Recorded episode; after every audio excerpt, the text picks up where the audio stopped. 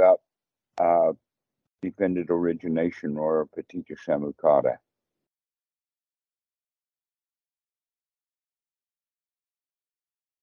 And Daniel, I'm always happy to talk about about this, especially because um, so many people have made basic mistakes. Um, and part of the reason why the mistakes are made are, is because, first off, the language or the translations of the language is wrong, and the language itself is somewhat stilted. But it's because of the way that people uh, understood things 2,500 years ago, and we understand things a little more sophisticated now. Um, but that um, we that kind of leads us to the confusion about what the actual teachings of the Buddha were. So um, let's look at that um, in the in the order, starting from the beginning. Um, is ignorance and that how we use that uh, term for best understanding is to understand that we started out as a child in great ignorance.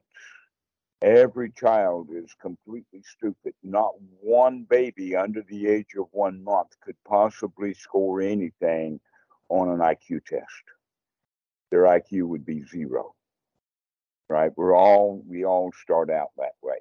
And so this is the point about the ignorance is, is that the ignorance is the foundation for how we learn things or how we put things together or how we accumulate things, which is the sankhara, is that we build up stuff over time and we do so with a mixture of ignorance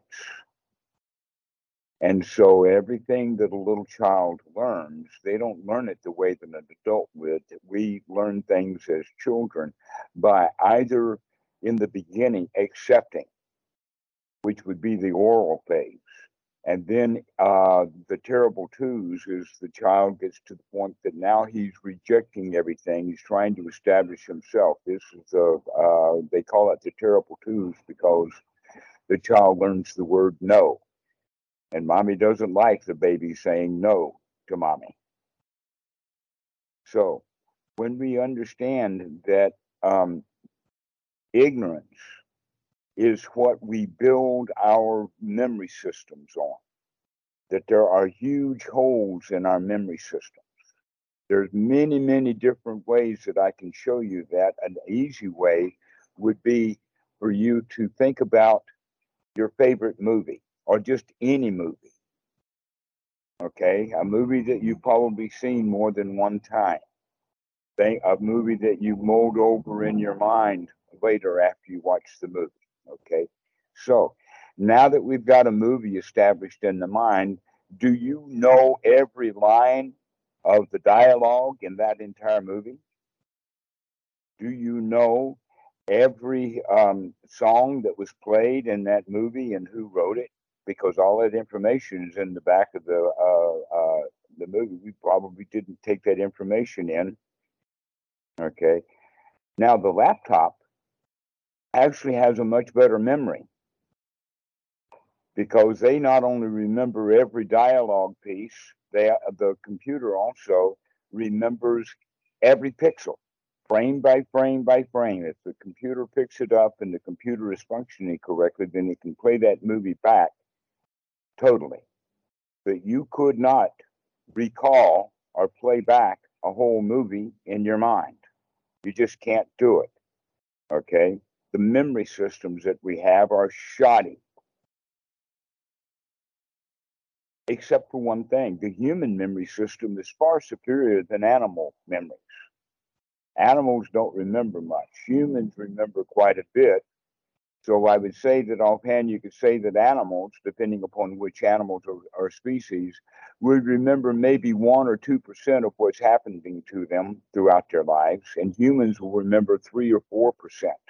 So that's double the amount, maybe triple the amount that an animal can can learn.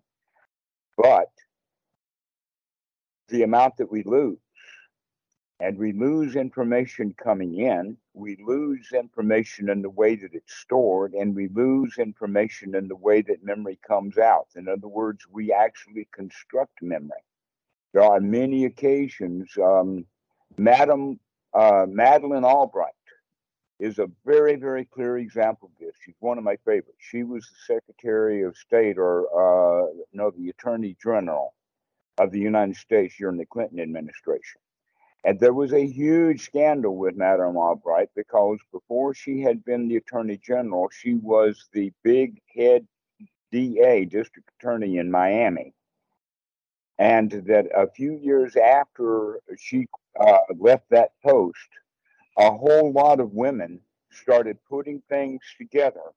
They got in communication with each other and found out that they had all been lied to and this is what the lies were was that each one of these women put a, a brother or an uncle or a teacher or someone in jail for rape because they were raped when they were children, except that as adults, they go back and they recognize that they were tricked into claiming that they were raped and that they actually weren't. But as children, they constructed those memories the social workers, in other words, Madam uh, Madeleine Albright wanted so badly to get a whole bunch of convictions that the police, the prosecutors, and especially the social workers and the psychologists working with these girls put memories in those girls' minds. And then they were and then they remembered. And then later they recognized that it wasn't true that they had put Uncle Bob in jail for no reason at all. And they were greatly remorseful. It was a huge deal that this came out. I guess all of you are not old enough. Maybe Tim will remember this happened in 1990s. I mean, it was a big, big issue. About a dozen girls or more uh, accused a family member of rape. And they were um, prosecuted and, and jailed. And the rapes didn't happen except in the minds of the girls. And the, those rapes got into the minds of the girls because they were convinced. Now, that is what we're talking about is ignorance. That we remember things that don't happen. We sometimes can't tell the difference between a dream and a reality. Another one is, is that you have a great, big, beautiful thought that's in the middle of people and they're talking and you're talking and you share this big thought and then later you find out from one of them you didn't tell us that. You thought about it. You intended to tell us but you didn't tell us. But you remember telling us. Okay? This is what memory is really all about. It's pretty shoddy. The sankhara is a bunch of old past stuff that's of not much value. And it's the sankhara then the ignorance leads to the sankhara buildup. And that is, um, let us say, going to sit there for a minute. And now let's go to consciousness. Consciousness actually is, in ways, a kind of a sankhara also, in the sense that the eyes are part of the body, and the body is made up of compounded things. And so it's almost kind of a play on words in the Pali that uh, the body, and in fact, it talks about it in Sutra number nine that uh, Robert and I uh, are going to do someday, where the sankhara is listed as three kinds of sankhara. One is the bodily sankhara, which will give rise to our senses. And then there is verbal sankhara, which is actually all of the stuff that we were told and remember, all of the rules, all of the ways that things should be done do your homework, clean your room, doing all the things you were told to do. And then the third is the uh, chitta sankhara, which is actually the emotional memory or our hearts. And all of these have compounded things or stuff that's added to. So when that natural eye then sees a natural event with the eye, that would be an eye consciousness. Now, to be honest with you, the word consciousness in English has two different definitions. And so right now I'm just introducing it with just one definition. And the one definition is sensory input is a kind of consciousness. We are conscious of, for instance, when the siren uh, howls, you can hear it and you become conscious of it. You can actually be conscious of the chair that you're sitting in because you can feel the chair on your hips, on your legs, on your back. You can actually experience that chair. You can be conscious that the chair is there. And if the chair was ripped out from under you all of a sudden, you would be conscious of that too. Before you hit the ground, you would be conscious that the chair had been moved. So, this is the sensory input. Now, what we do with that sensory input is try to understand it.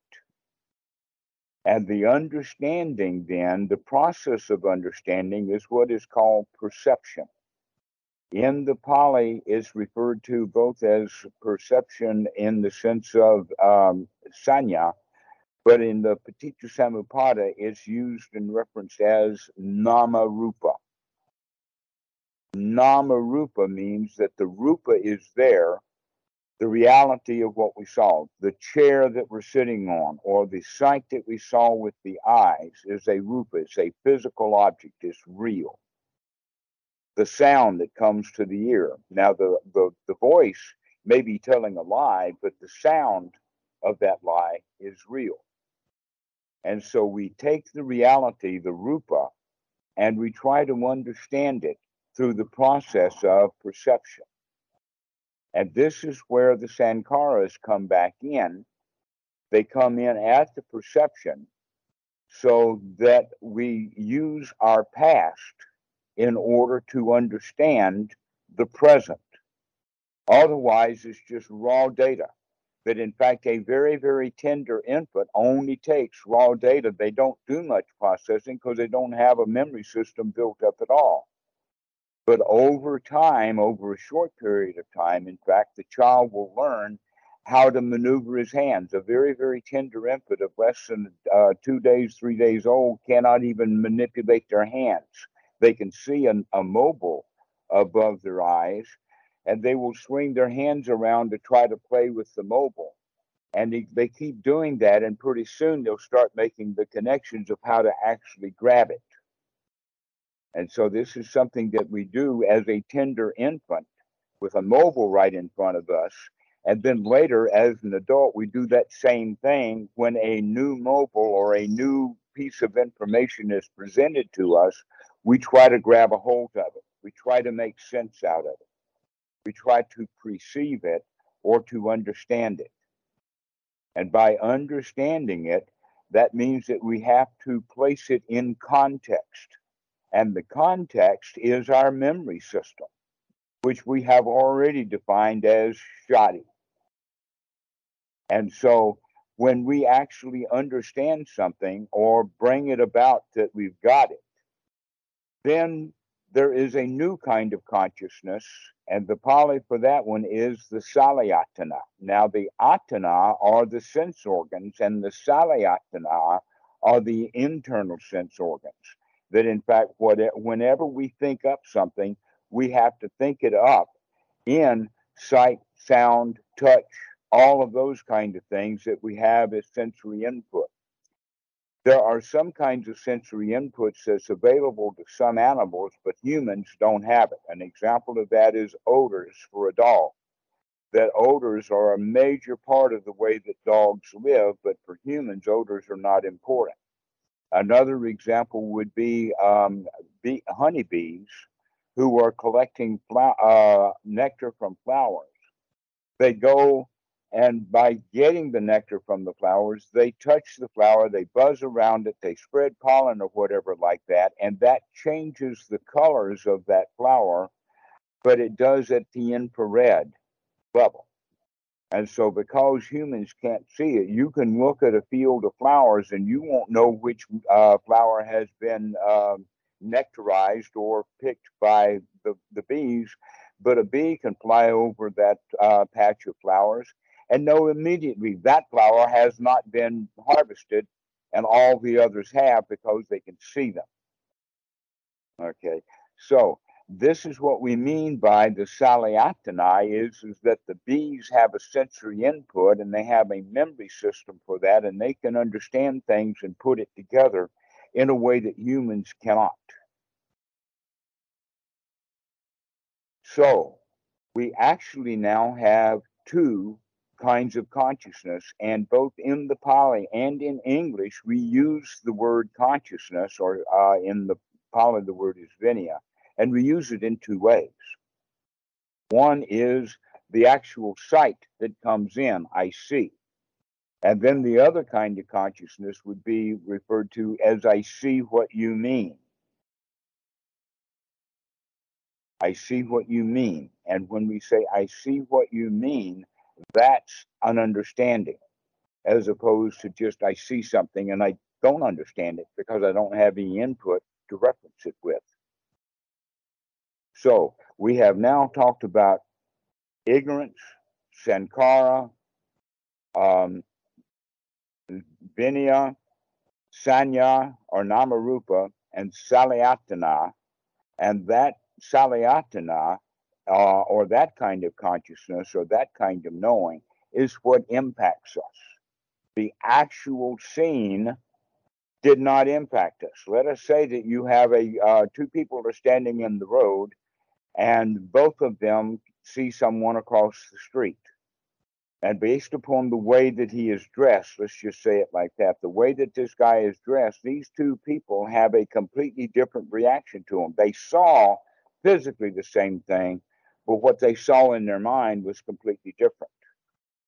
And they had different reactions to it. An example of that would be someone in a nun's habit, and that um, one of the people that saw her was a student in a Catholic school where he got beat by nuns. The other one is a seminary student who is uh, uh, about to be ordained as a priest those two people, when they see the nun, are going to have completely different reactions to him based upon their past. And so our past always influences, not influences the input of the present moment, but it does influence what we do with that information in the present moment. And it's that information that contacts us. The actual sight the actual nun's habit did not contact those guys. That was just a sight contact. What really contacted them was what they did with it on the inside based upon their their past.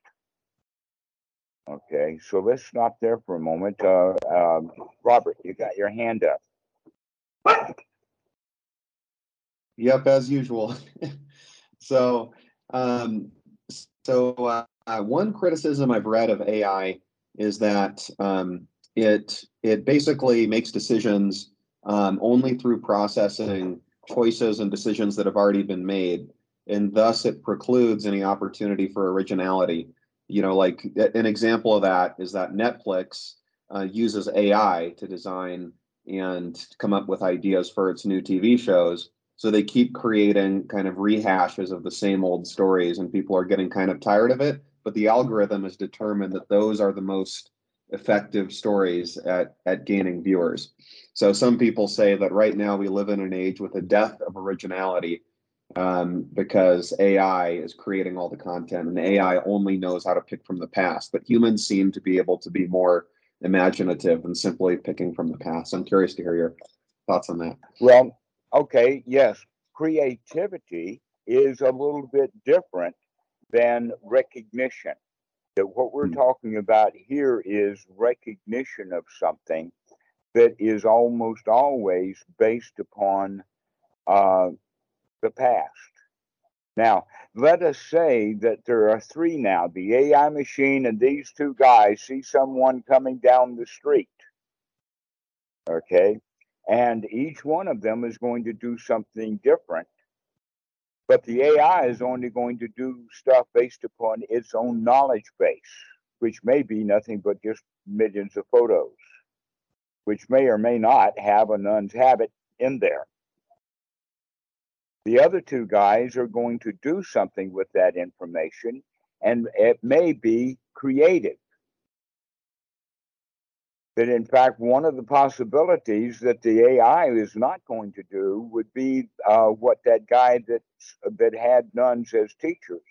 He just happens to have a yardstick or a ruler in his backpack, and he charges right up to that uh, nun, grabs her palm of her hand, and spanks it with that ruler because that's what happened to him from nuns. Okay, that was his creative response. So, in that sense of uh, creative um, uh, response, humans have a whole lot more information, at least this year, than any AI machine.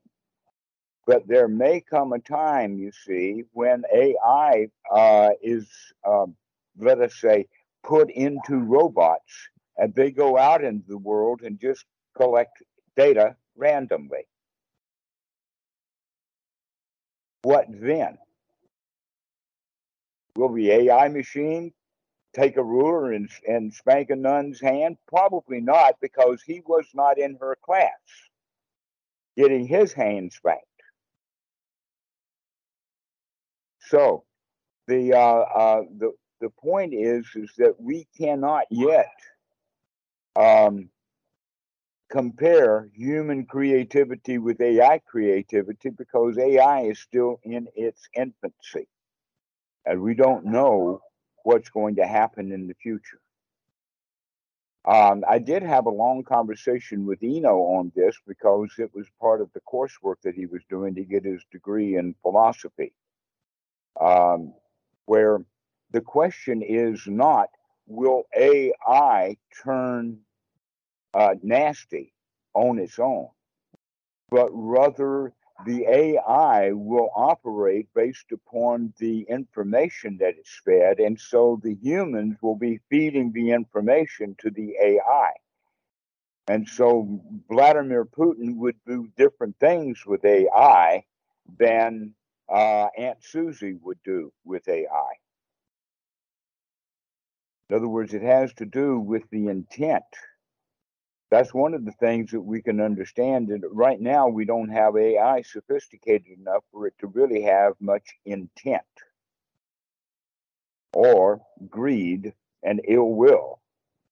That they're not programming that into the AI. The other thing about AI is, is that um, it requires energy, it requires power and that almost always that power is going to, um, let us say, be temporary, that it's going to be in batteries or something like that.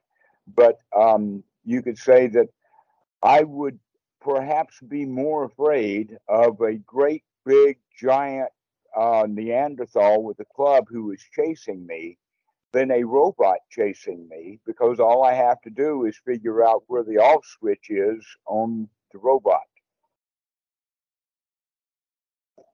To where the uh, uh, the big Neanderthal, he doesn't have that same kind of off switch that we can find. Maybe the only thing, the off switch that he has is club him in the head, but where the AI uh, is going to be electrical, and uh, electrical engineers will always go looking for where the electrical power goes.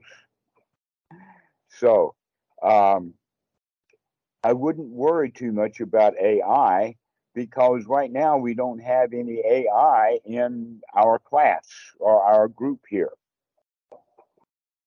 That what we have to do is uh, consider what would a human do, because the humans are both much more sophisticated than the AI in general, uh, but we're not as technically sophisticated in a particular area like facial recognition. I mean, humans are very good at facial recognition. You recognize people by their faces all, all the time.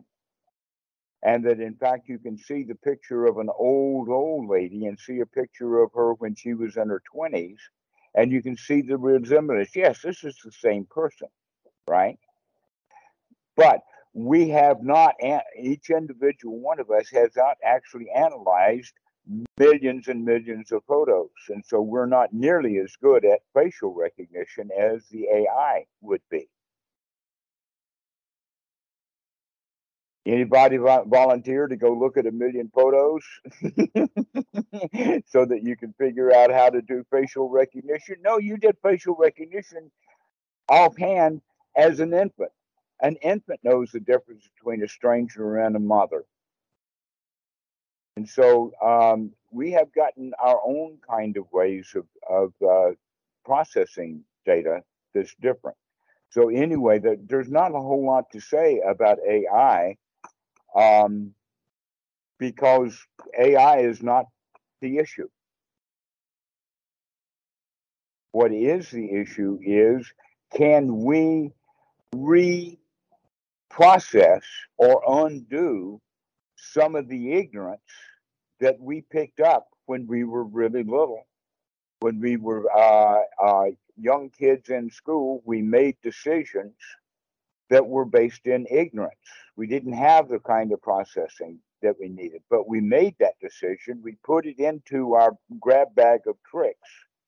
And now we're using that information and using that skill as an adult ineffectively because it was based on ignorance in the first place. And that's what contacts us is the fact that everything that we know is polluted with our past. So the question is are you going to pollute things now in this present moment with recent past or really, really old past? In other words, we're saying that we can, in fact, start putting some useful, valuable, wholesome, non ignorant new information into our kit bag and then start processing using that data rather than using um, the old, old stuff that is not effective. An example of that, the meditator, when he first starts practicing meditation and the mind wanders away, the first thing that will happen is, oh no, the mind wandered away. This is hard. Well, that's the way that he thought when he was a child. Many students will continue to do that when the mind wanders away from their object of meditation. Oh, this is hard. Oh, I can't do it. Oh, I don't know what the problem is over and over and over again because they're still using that old data, even though they have been, it's been proven to them that they can change their mind. That's why I use the example of red and green. Everybody think about the color red for a moment. Get it in your mind, understand you know what red is. And now think of green. Understand what green is. And the point about this little exercise is to recognize that you can change your mind from red to green. That we need to practice to know that over and over again that you can change that we don't have to get stuck with this old AI or this old programming, rather, and that we can add some new, wholesome data. And then when we process something, we process it with something, some new data.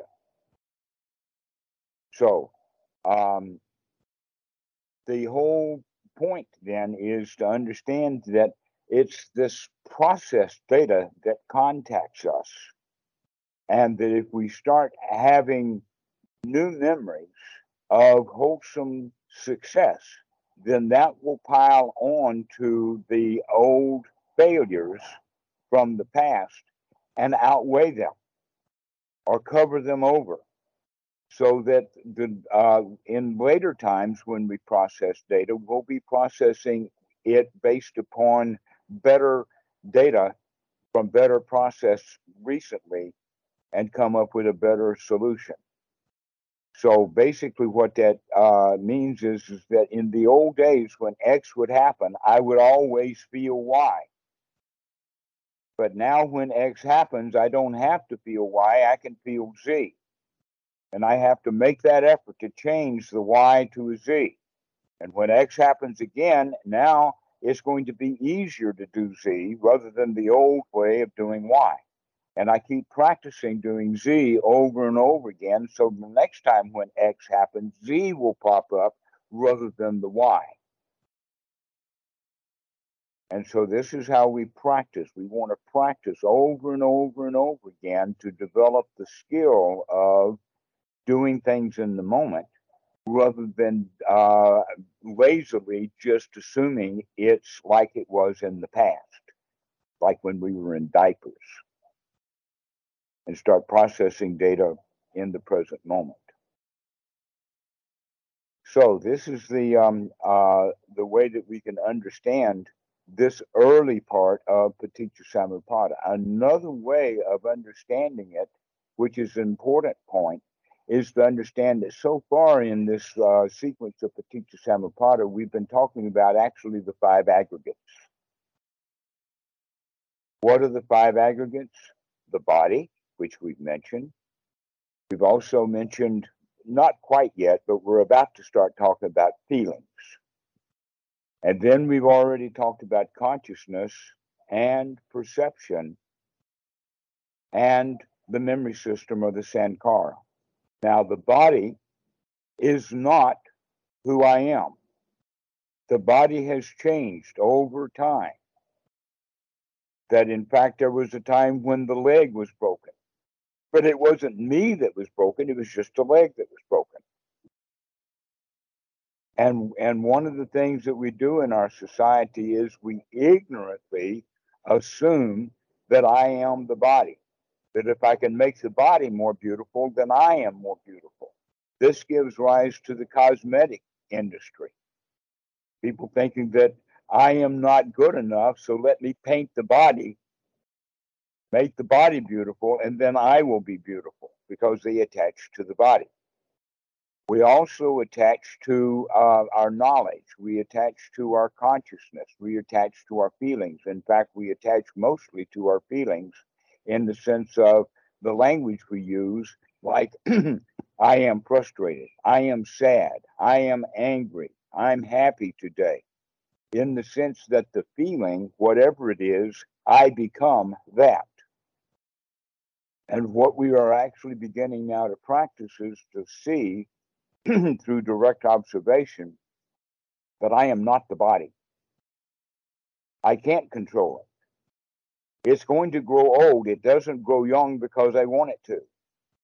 It does not get thin and then fat when I want it to. You can't change the age of the body. You can't want to be 70 and then the body's 70 years old. We do not have that kind of control over the body. It does not actually belong to this thing called me. That at best, I'm a guest in this house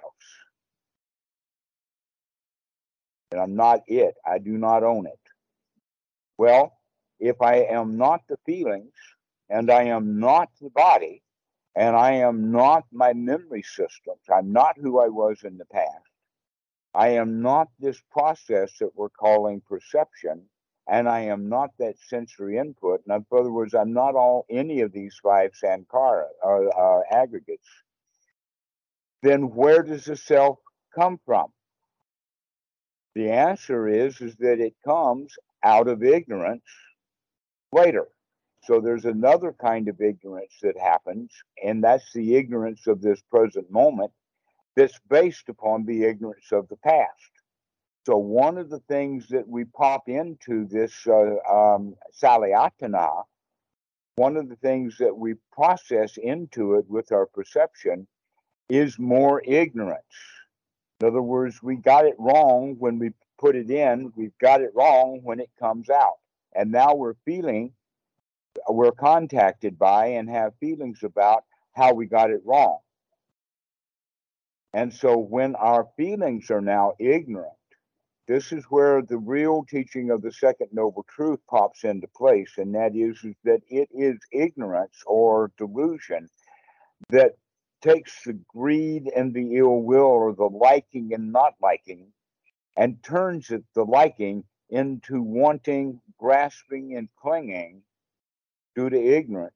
And the not liking changes into hatred, um, destruction, wanting to get rid of it, demanding that we get rid of it, etc., like that. So this is where the second part of the teaching of Paticca Samuppada comes up, and that is that it's the ignorance that we start with now is mixed into the ignorance of this moment so that we are unwise when we have that feeling that arises upon that contact.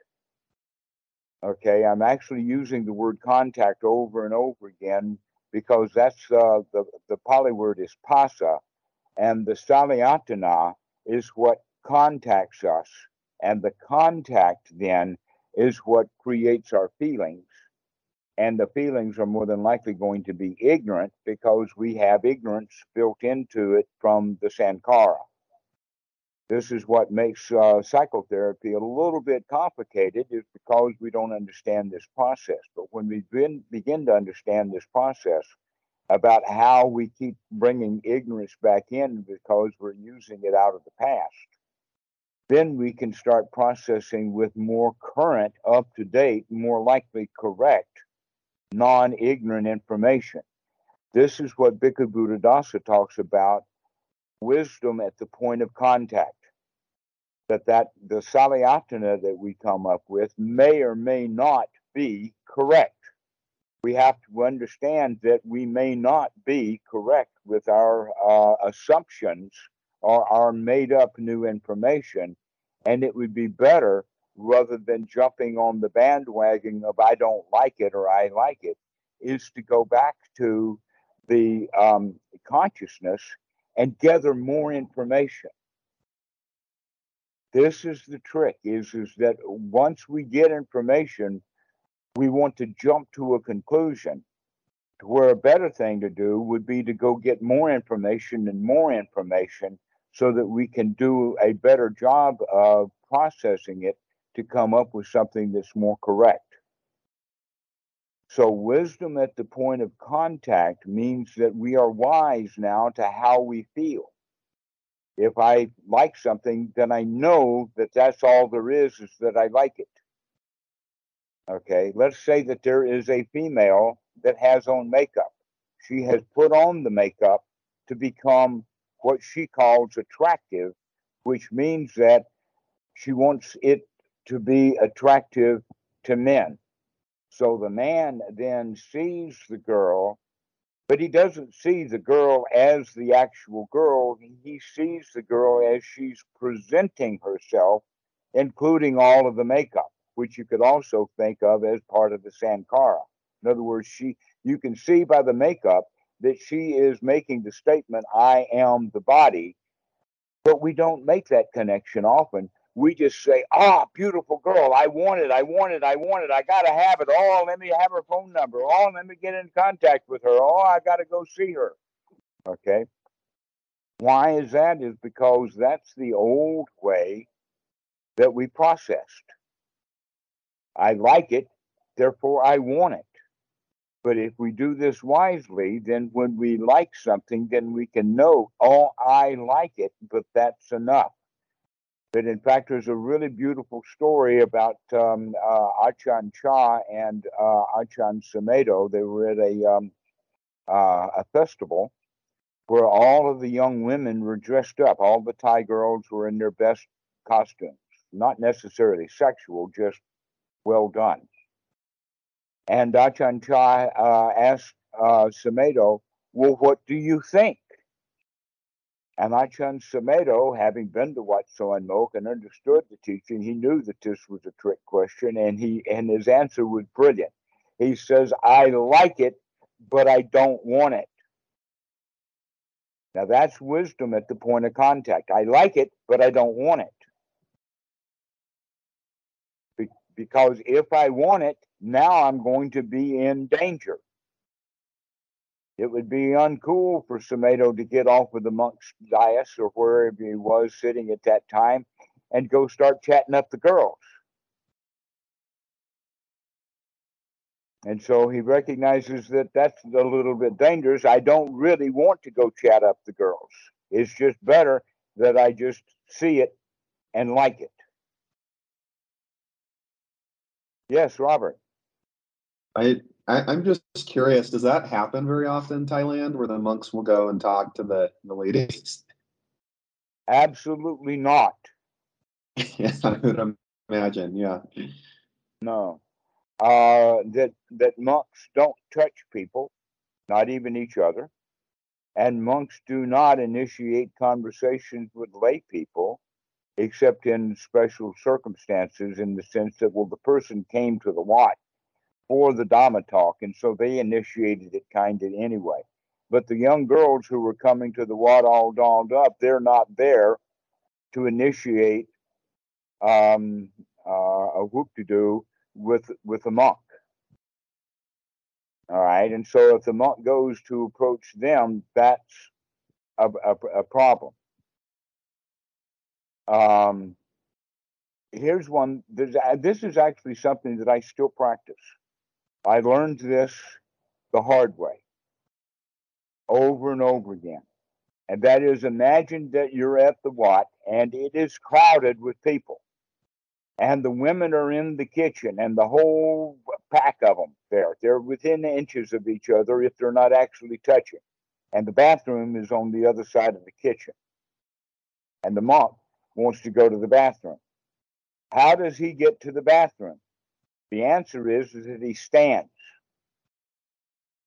and he waits hoping and probably that one of the Asian women there will know exactly what's going on and she will be the one who moves the other women out of the way. In fact, there was in one case that uh, the women were sitting in the hallway. The whole hall was was filled with women sitting on the floor. You could not get to the bathroom without touching every one of them because of the way that they were sitting. All right. And so the monk has to just stand there and wait until they get the idea that he's about to cramp in his robe and he needs for you to get up and get out of the way.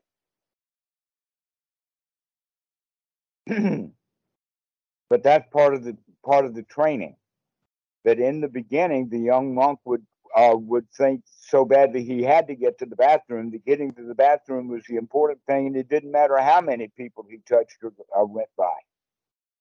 But uh, as he practices and and um, comes to understand uh, the rules, we'll just let the lay people move out of the way for us. Now, fast forward to present time, I still do that.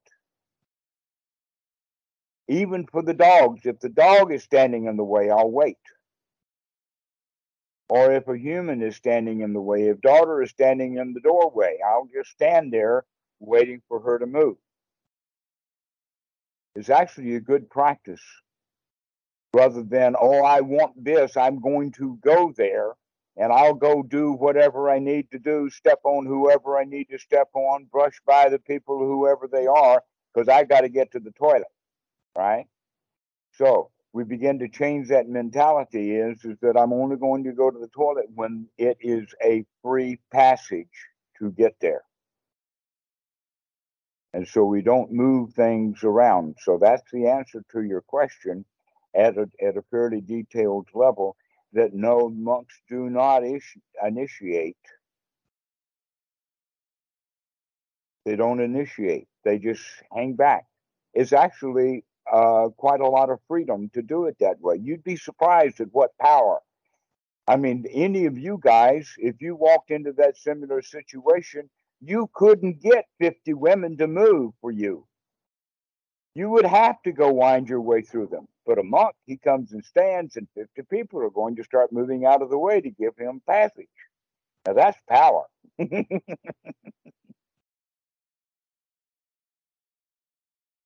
do you think part of the benefit? Oh, oh, sorry, go ahead. No, go ahead.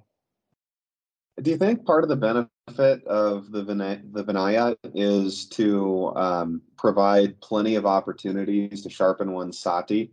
Because there are so many rules like this, and I would imagine it's actually kind of beneficial in the sense that they would keep you oh, remembering oh, and waking ab- up. Absolutely. If you never hear about it, then uh, we're going to ignore it completely. But if you understand, um, here's an example of that um, is uh, malicious gossip. It's actually put out in the Vinaya as that one monk does not talk to a second monk about a third monk with the understanding of trashing him or separating them as friends And at the highest level, that would be called a sanghadisesa, that the monks don't talk to each other about breaking the, the, the sangha.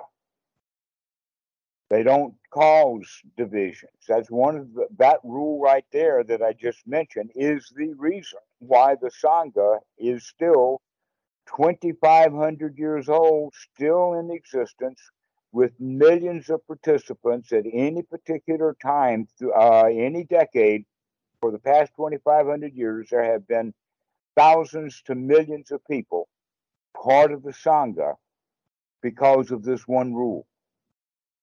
You don't trash others.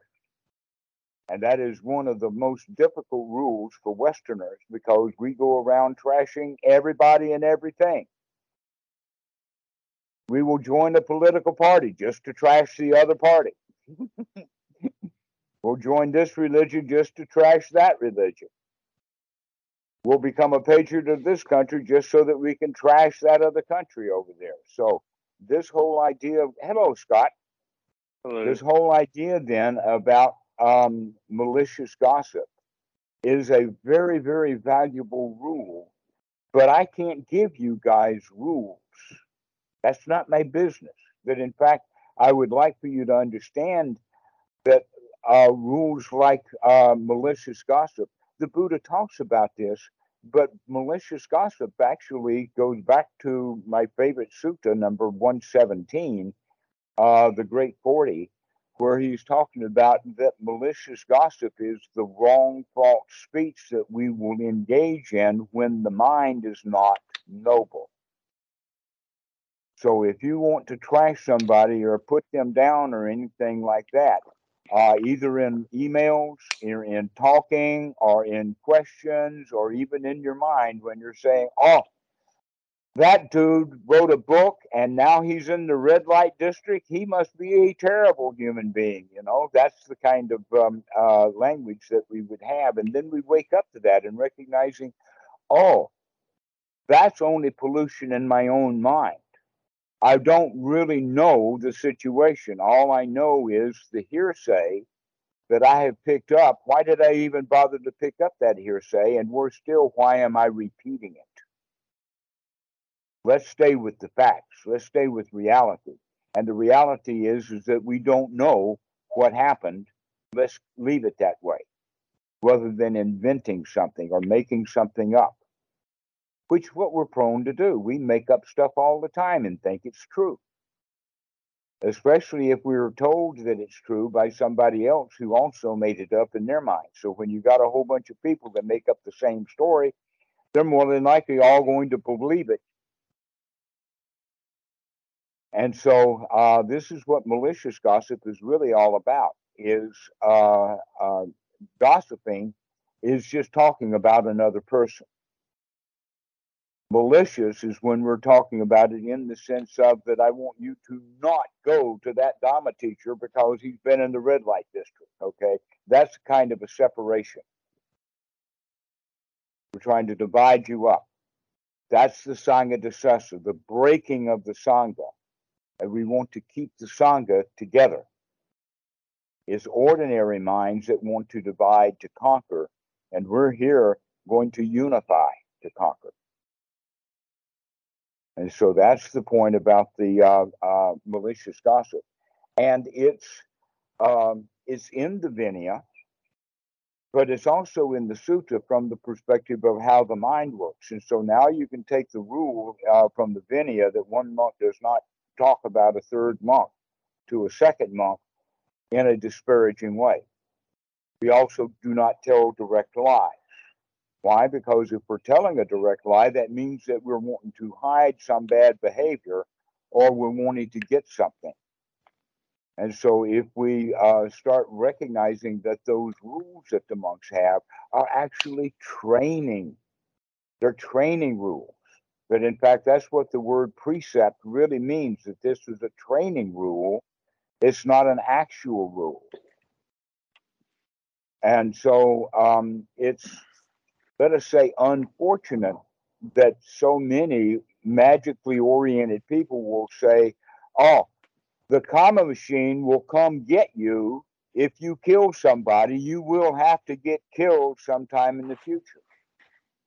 Actually, the reality is, is that if you kill someone, you will kill yourself over and over and over again in your own mind because of the bad state that we were in when we harmed someone. And so the precepts are actually uh, there to help foster wisdom so that we don't have to go kill people to figure out what a stupid thing that is to do. That we can work off the wisdom of others. And the wisdom of the Buddha would point out that if you don't want anything, then you're unlikely to go kill anybody. So it's much better for you to get your mind into a state of not wanting anything rather than just merely abstaining from killing someone, or how badly you want to kill him. Is to recognize you want to kill him, and that that's the problem is your desire. Your desire is based upon ignorance, and so this is the teaching of uh, the Paticca Samuppada is to recognize, uh, and we can use these rules as training rules or training exercises. So, Robert, you still got your hand up.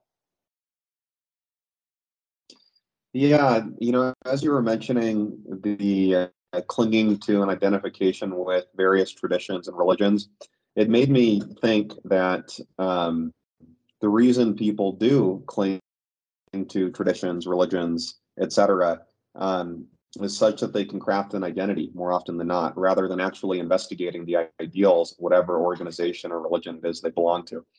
Um, mm-hmm. And so, could you say then that the identification or the desire to identify with groups is kind of an error of personality view? You know, that's really what it resides in. Like, where do you think that that comes yes. from? That's exactly right. That when we have the personality view, that I have a personality, that I'm a, um, um, uh, let us say, not everlasting, but not um, uh, very temporary. That it, in fact, uh, persistent, let's say, over a lifetime, that I'm the same person over many years, is the delusion that we have. And that gives rise to the personality view that the main teachings of the Buddha, a lot of people misunderstand what that personality view is all about. The real teachings of that personality view, which is, by the way, the first fetter, is to understand that you can change, that you are not fixed, you are not a particular personality the Johnny Depp uh, that made the first movie is not the Johnny Depp that's in court recently.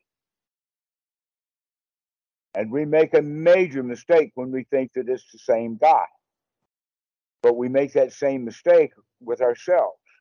That think not only things can change, they do change. And if we understand that things are changing, now we have the option of guiding that change and that's when we begin to change our uh, personality, is because we can change it and we recognize that we can change the personality, that I'm not what I was yesterday. Yesterday, I was the one who wanted to have the uh, uh, those four hard drives backed up. Today, I'm the guy who is pleased that those four hard drives are backed up. Not the same dude. Right? If we can understand that we are changing constantly, then um, that personality view kind of falls apart in a way that if I kill someone and then later I'm going to be punished, the person who is getting punished is not the person who actually committed the crime. And yet our government requires that. It requires that, oh, we got to punish the guy who did that, where in fact the guy who did it did it out of anger, and now he's all remorseful, and you think that it's the same guy. It's not the same. We keep changing, that everything is constantly in flux, everything is changing based upon things that contact us. and the way that they contact us. And so sometimes we like it, sometimes we don't. Or as you've heard me say, sometimes you feel like a nut, sometimes you don't. We're just constantly in a process of change. If we wake up to that, then we can guide that change. And so this is the real teaching of Paticca Samuppada is just because I like it doesn't mean that I have to have it. Let's have some wisdom at that point and recognize that all. That's going to be dangerous to have that one. Let me just appreciate it. Let me just like it without having to have it. Or I can endure this. I don't have to get rid of it that yeah, I can have a little bursitis in the elbow or let's say some back pain. I don't have to go get surgery for it. I don't have to get rid of it. I don't have to go take pain pills. I can, in fact, handle pain. I know how to do it. I learned it to Goenka retreats. And I may not like pain, but I know that I can handle it. And so that's that uh, wisdom at the point of contact, so that when I don't like that pain, that doesn't mean that I have to go do something about it. One of the things that I could do, and in fact, is enjoy how intense it is. And really investigate and experience it, knowing that I don't like it. But normally, when we don't like something, we try to push it away. We don't want to know it. We don't want to have any experience with it. But when we are practicing well, practicing correctly, then even though we don't like something, doesn't mean that we have to get rid of it. We can investigate it instead.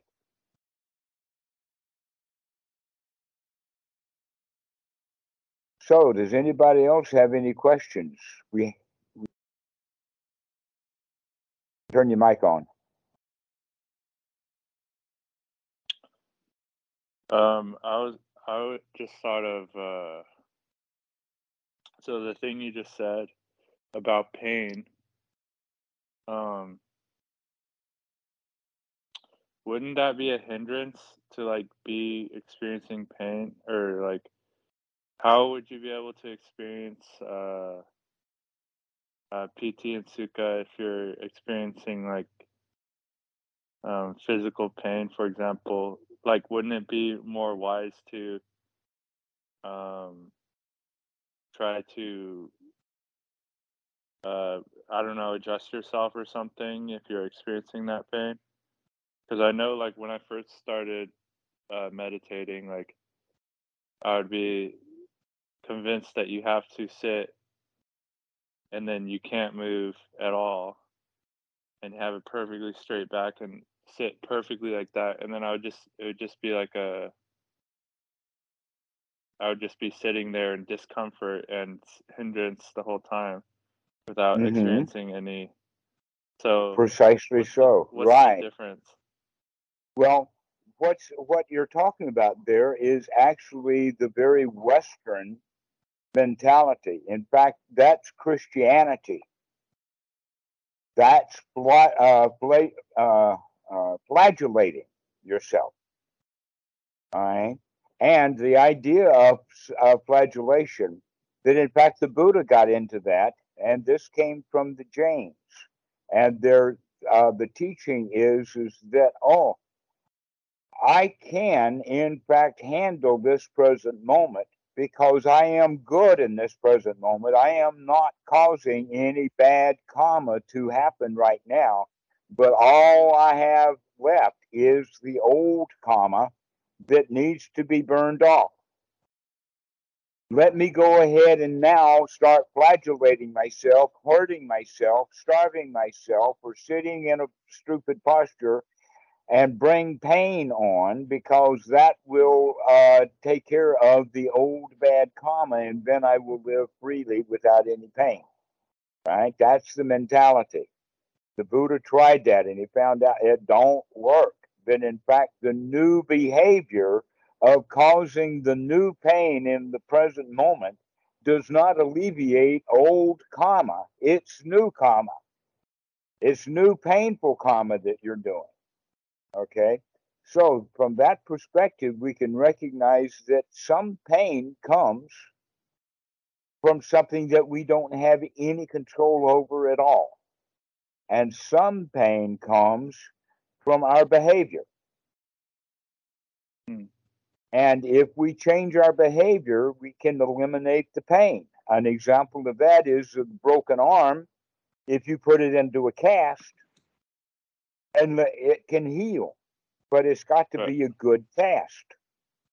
One of the problems with the uh, with teenagers, teenagers will often break the forearm bone, one or the other of them, and they'll put a cast on, and the cast then allows their fingers to continue to move so that they can use their hand.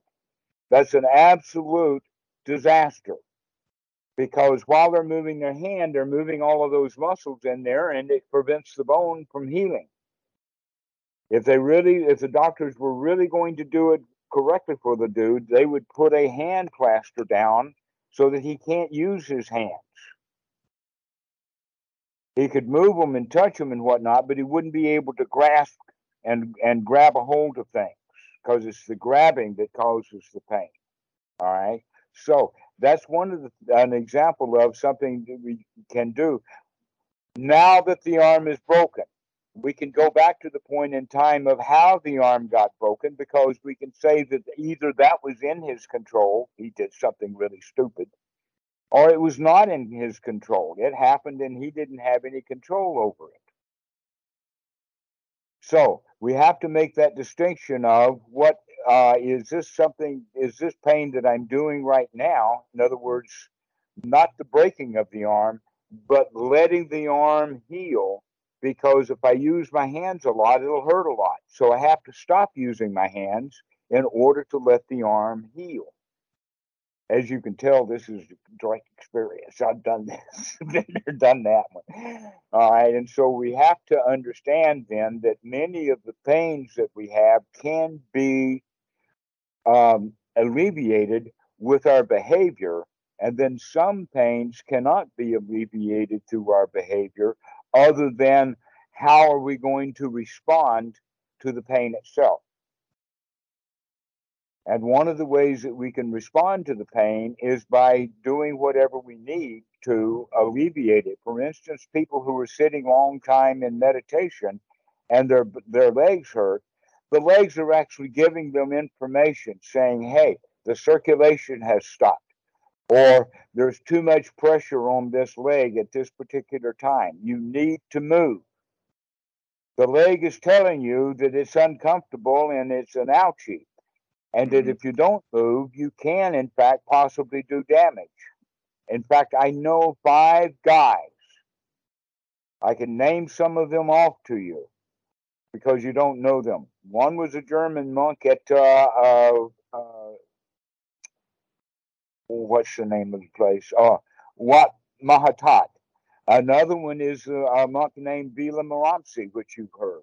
Another one is Ajahn Brahm. Another one was Palo these guys force themselves to sit according to the Goenka and the Mahasi method to the point that now they can't sit at all. In fact, there's a Subato that's living now in Malaysia that was at Wat Suan Mokkh and he left here because he could not sit with the monks and he was embarrassed.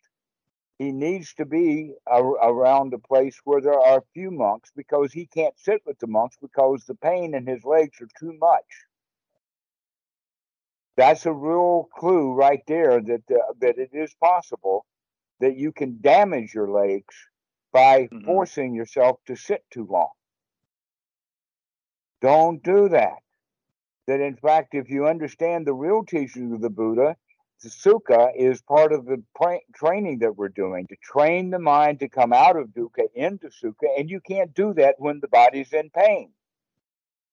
So you have to find a way of getting the body comfortable. So let us say then that here you are sitting, you've only been sitting for a minute or two, and a mosquito bites.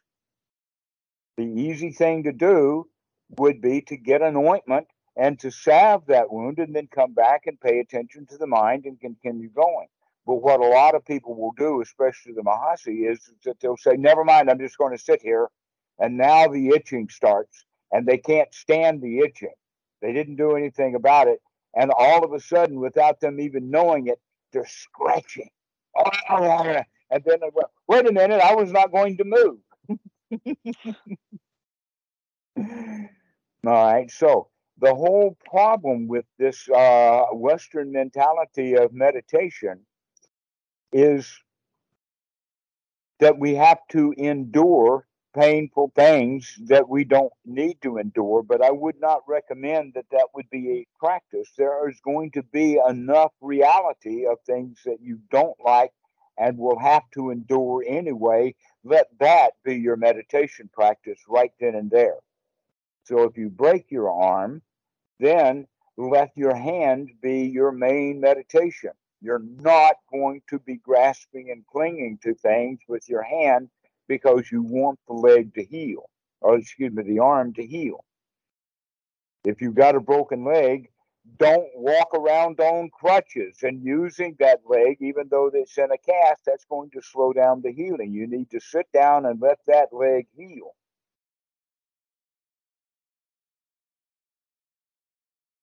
And so this is how we uh, can tell the difference then is, is that much of the pain that we have is not uh, self-inflicted, but there's going to be pains. The mm-hmm. question then is how we're going to deal with those. And it's the same way that we're going to deal with not giving ourselves pain unnecessarily. Right. Okay, I would strongly recommend you sit in comfort rather than sitting in pain for a long time. Robert, think, uh, Robert has. Go ahead. Yeah. yeah, Robert's got a question. Are you on, Robert? Hi. Yes. Uh, so I was talking with someone earlier this week, and they advised me to have no goals. And I've sort of taken that advice and ran with it, and I've had really good results. But I've noticed that a lot of, and I've started to notice that a lot of goals and desires and cravings really interfere with my um, interpersonal relationships. But it's it's so it feels so difficult to let go of um, certain goals, like the goal of having like a loving relationship, for example. I can see can actually be detrimental to like my just normal relationships because I'll be wanting validation with, from someone, or I'll want them to fall in love with me, and you know, so I can be with them. And I've noticed that this can like almost spoil like certain relationships. And I'm just hoping like if you or anyone else can give me some advice about how to deal with those and uh, those these these goals and these cravings that come up, and like how to let them go because they they feel like I, I, I can see that like having these goals is detrimental to my well-being but at the same time you know sometimes life feels meaningless without them. Um but it's i mean it's it's just so difficult to let go of let go of these things as damaging as all right so here's here's what i would have about the goals and that is have goals that you can meet. Have little goals that are easy to meet rather than having great big goals that are hard to meet. All right. So, uh, a big goal that would be hard to meet is to go make friends with 10,000 people so that they'll vote for you and you can become the city dog catcher. That would be a great big goal. A little goal would be just to go over to the neighbor's house and say hello. All right. So the little goals are what we're looking at. That I'm not saying become completely goal free. No, there's going to be goals, but the more, the bigger the goal, then the more likely you're going to be failing at it, and the more likely you're going to be struggling and trying to meet that goal. But if you make your goals small and easy, then you go around feeling like a champion all the time because you keep meeting your goals all the time. All right. And so, in the sense of the relationship now that you were talking about, is uh, instead of having it as a goal to have a good relationship in a long term situation, It's better to say, right now, my goal is to smile. And then we can smile. And that's all the goal that we need. Because if you have the very, very small goals, then the relationship will work itself out anyway. Now, back to the issue of the pain that we were talking about before. Sometimes the pain, we have no choice about it. Sometimes the pains will just come. For old people, bursitis will happen. All kinds of things. I'll give you an inventory someday. Um, but some pains are self inflicted. In fact, most of the pains are self inflicted. If we start watching how we self inflict our pain, um, let us say that the accident did happen and it was painful, but how we t- deal with that pain can either be even more pain or it can be less pain because that's our choice. Now let's take this perspective to relationships that you do have control over how you feel. You do have control over how you present the relationship, but you don't have so much control over how other people are going to act. You don't have much control over other people primarily because they don't have any control over themselves anyway. I, I like the uh, the phrase, uh, um, "Won't you be mine?" Well, how can she give herself to me if she doesn't even own herself? She's a crowd in there anyway. And sometimes she's up, sometimes she's down. How can I hope that she's going to be mine all the time when she's not even hers all the time? And so that kind of relationship is not the kind of, that's going to be a difficult relationship because you're looking for it for the long term without giving people the freedom to be what they already are, which is a bundle of nerves, you know, a, a cloud. And so uh, to have a really good relationship with someone requires either one of two things either that she's not a crowd or that you're not a crowd.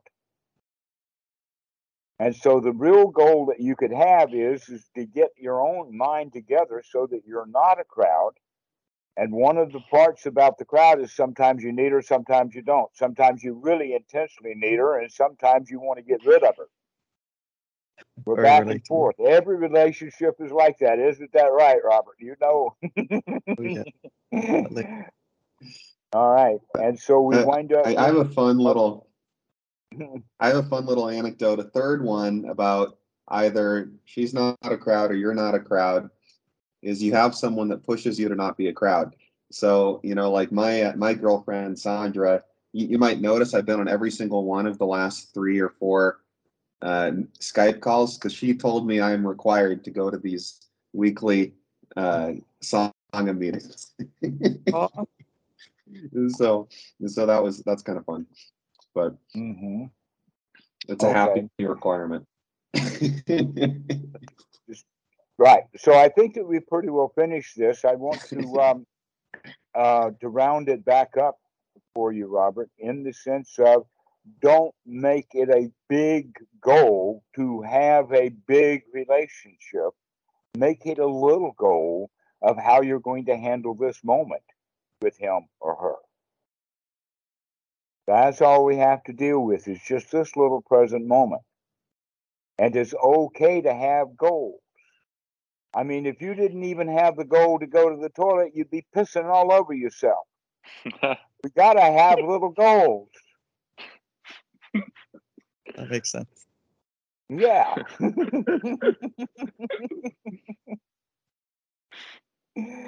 and so let's have little goals. And uh, one of the ways we can do that is by recognizing it with time frame. Okay. Set the time limits for yourself. Is the goal that you have going to be completed in a year? Is it going to be completed within a week? Is it going to be completed within a day? I would recommend that we would have goals only a day long. In other words, by the next 24 hours or tomorrow, and an example of that would be if you're going to go fly someplace, it's actually better to buy the ticket right before you go. because you can get bigger discounts that way. Um, and and uh, this is many many little things like this that we can recognize that oh I've got to go to the bank, but since I'm not going to go to the bank today, I don't have to think about going to the bank today. I'll think about going to the bank on the day that I go to the bank.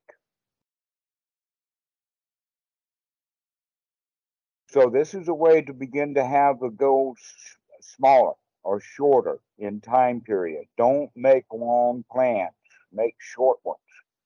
An example of that is going to university.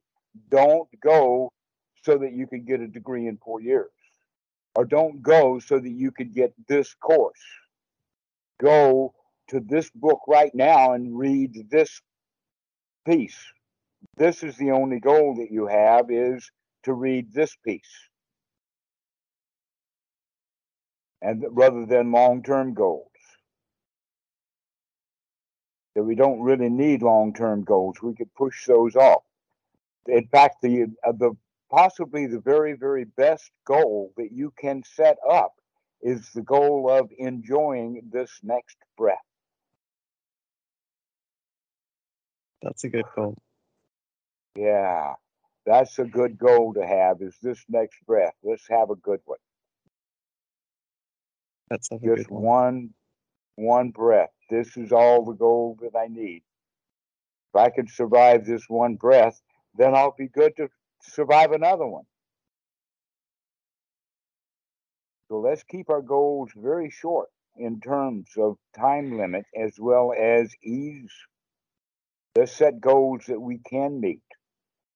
The important goals that we're talking about is being able to change the mind to throw unwholesome thoughts out. That's the real goal.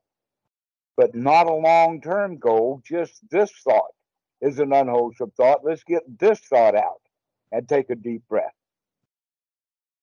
And always come back to this present moment. And let's not make long term goals because we just set ourselves up for disappointment. Oh, someday my prince will come. Until he does, I'm going to be miserable. Mm, So let's not wait about uh, uh, wait until the prince comes. Let's go ahead and take a deep breath and enjoy it right here, right now. Throw the thoughts of the prince out and say, "I'm okay right now. I don't need the prince because he's going to come only someday." And so, bringing our whole goal system back into the present moment, or in short durations, one or two days. I used to do this, by the way, with the visas. I would plan months in advance the visas. Got to get a visa every year, and they are really, really a lot of work in the sense of how much paperwork. It's actually a stack of uh, nearly 30 pages. 30 pages of work to do. Got to get the whole passport. Every page of the passport's got to be photocopied. All of your bank statements for the past year. Uh, uh, the medical exams is pages and pages long. You've got to have the lease, all kinds of stuff that, that has to be done for that visa. And there's enough to fret over. But now that I've done it uh, many times, I recognize that the only time to think about that visa is the week before I've got to go. Thinking about it two and three months in advance is just a waste of my month's moments and makes me feel bad. Because who wants to go deal with government agents? The answer is, hey, if you're ready to go, I do. I like uh, uh, government agents. I make them smile. But if we have the old idea, oh, I don't want to do it, and then we think about the visa months before it's done, we can only feel bad. So let's not have the goal of that visa. It's, by the way, it's due on January the 17th, but it's only going to be like January the 5th or so before I even start thinking about that visa. I don't need to think about it now. If I think about it now, all I can do is feel bad. If I go Xerox all of that stuff now and put it in the closet, I'll forget where it was and have to go do it all over again anyway. So what's the point? Let's do things on time. So that would be the goal. The goal is to be timely. Let's do goals that are right here in front of us and not worry about the big ones. This present moment is the only moment we've got.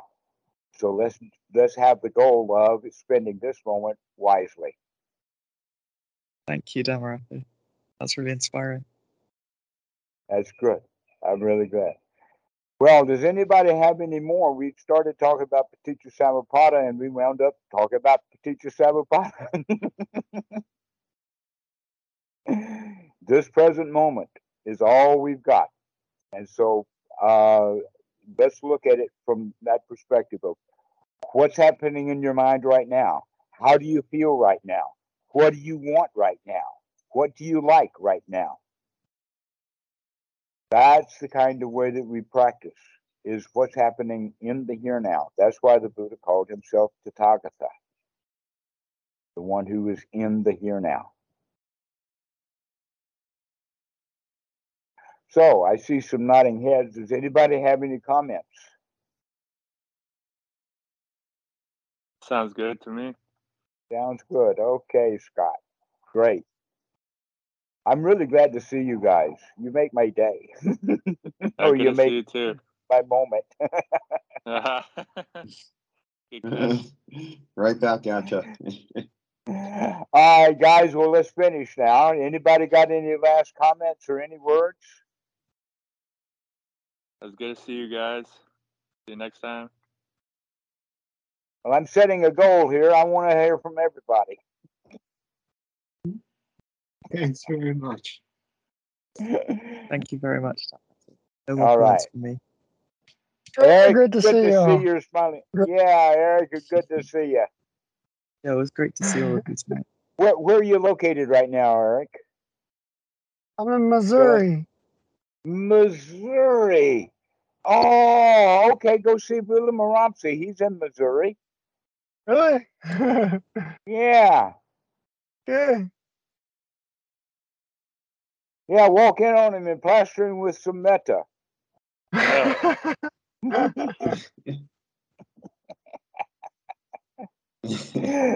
that's just an idea. That's not a goal. All right, guys. We will see you.